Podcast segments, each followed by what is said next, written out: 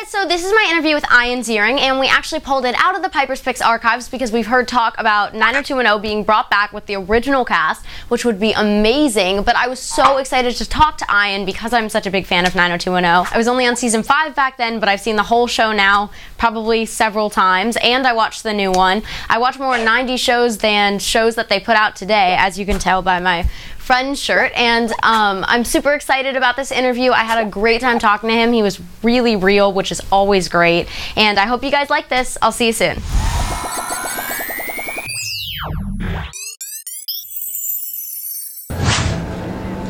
Hey guys, it's me, Piper Reese from Piper's Picks TV, and I'm here at the world premiere of the new Disney Pixar movie, The Good Dinosaur. There's so much here to see.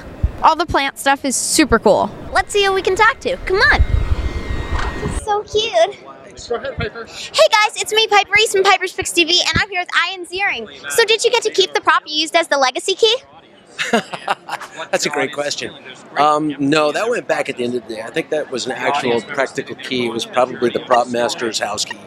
So, we were thinking about it, and it seems like a lot of don't the. know what the legacy key is. I started watching it. I'm on season five, and it's like one of my favorite shows. What's Yeah. favorite? Um, I actually really loved the episode with Brenda and Dylan when they had the fight scene in the first season. Gosh, do you know? Everybody, it's uh, I've That's got 25 years ago. How old are you? I'm 15. It's amazing. Thank you. I'm glad you enjoy it still. Thank you. What do you think, Penna? So it seemed like when I was watching the show that a lot of the guys do bad stuff with girls, and then it seemed like Steve's one of the good characters. Do you think of your character as one of the most moral characters in the end? No.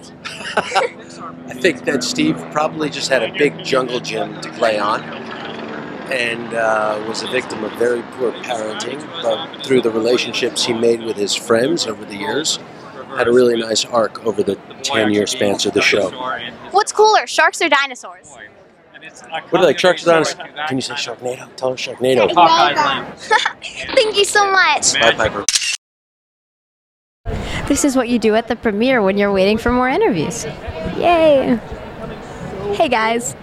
That did not fit in with the rest of the things I was saying at all. Subscribe. It's like totally fetch.